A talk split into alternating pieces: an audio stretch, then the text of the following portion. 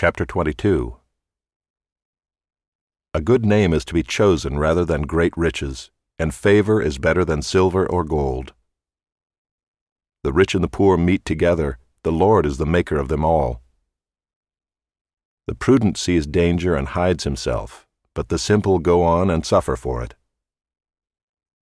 The reward for humility and fear of the Lord is riches and honor and life. Thorns and snares are in the way of the crooked. Whoever guards his soul will keep far from them. Train up a child in the way he should go. Even when he is old, he will not depart from it.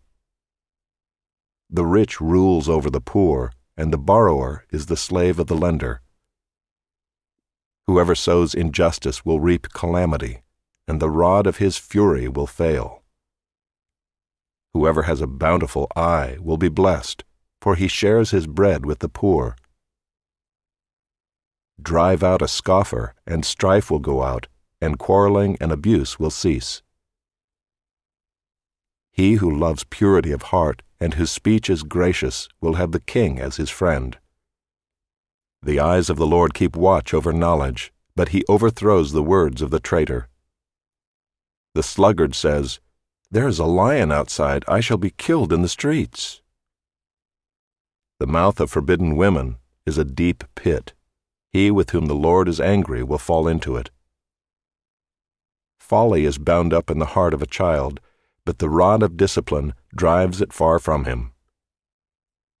Whoever oppresses the poor to increase his own wealth, or gives to the rich, will only come to poverty. Incline your ear and hear the words of the wise, and apply your heart to my knowledge, for it will be pleasant if you keep them within you, if all of them are ready on your lips. That your trust may be in the Lord, I have made them known to you today, even to you. Have I not written for you thirty sayings of counsel and knowledge, to make you know what is right and true, that you may give a true answer to those who sent you? Do not rob the poor because he is poor, or crush the afflicted at the gate for the Lord will plead their cause and rob of life those who rob them.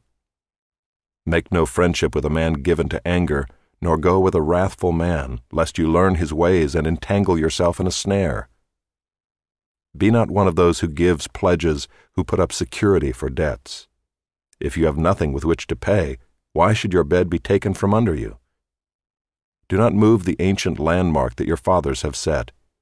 Do you see a man skilful in his work? He will stand before kings. He will not stand before obscure men.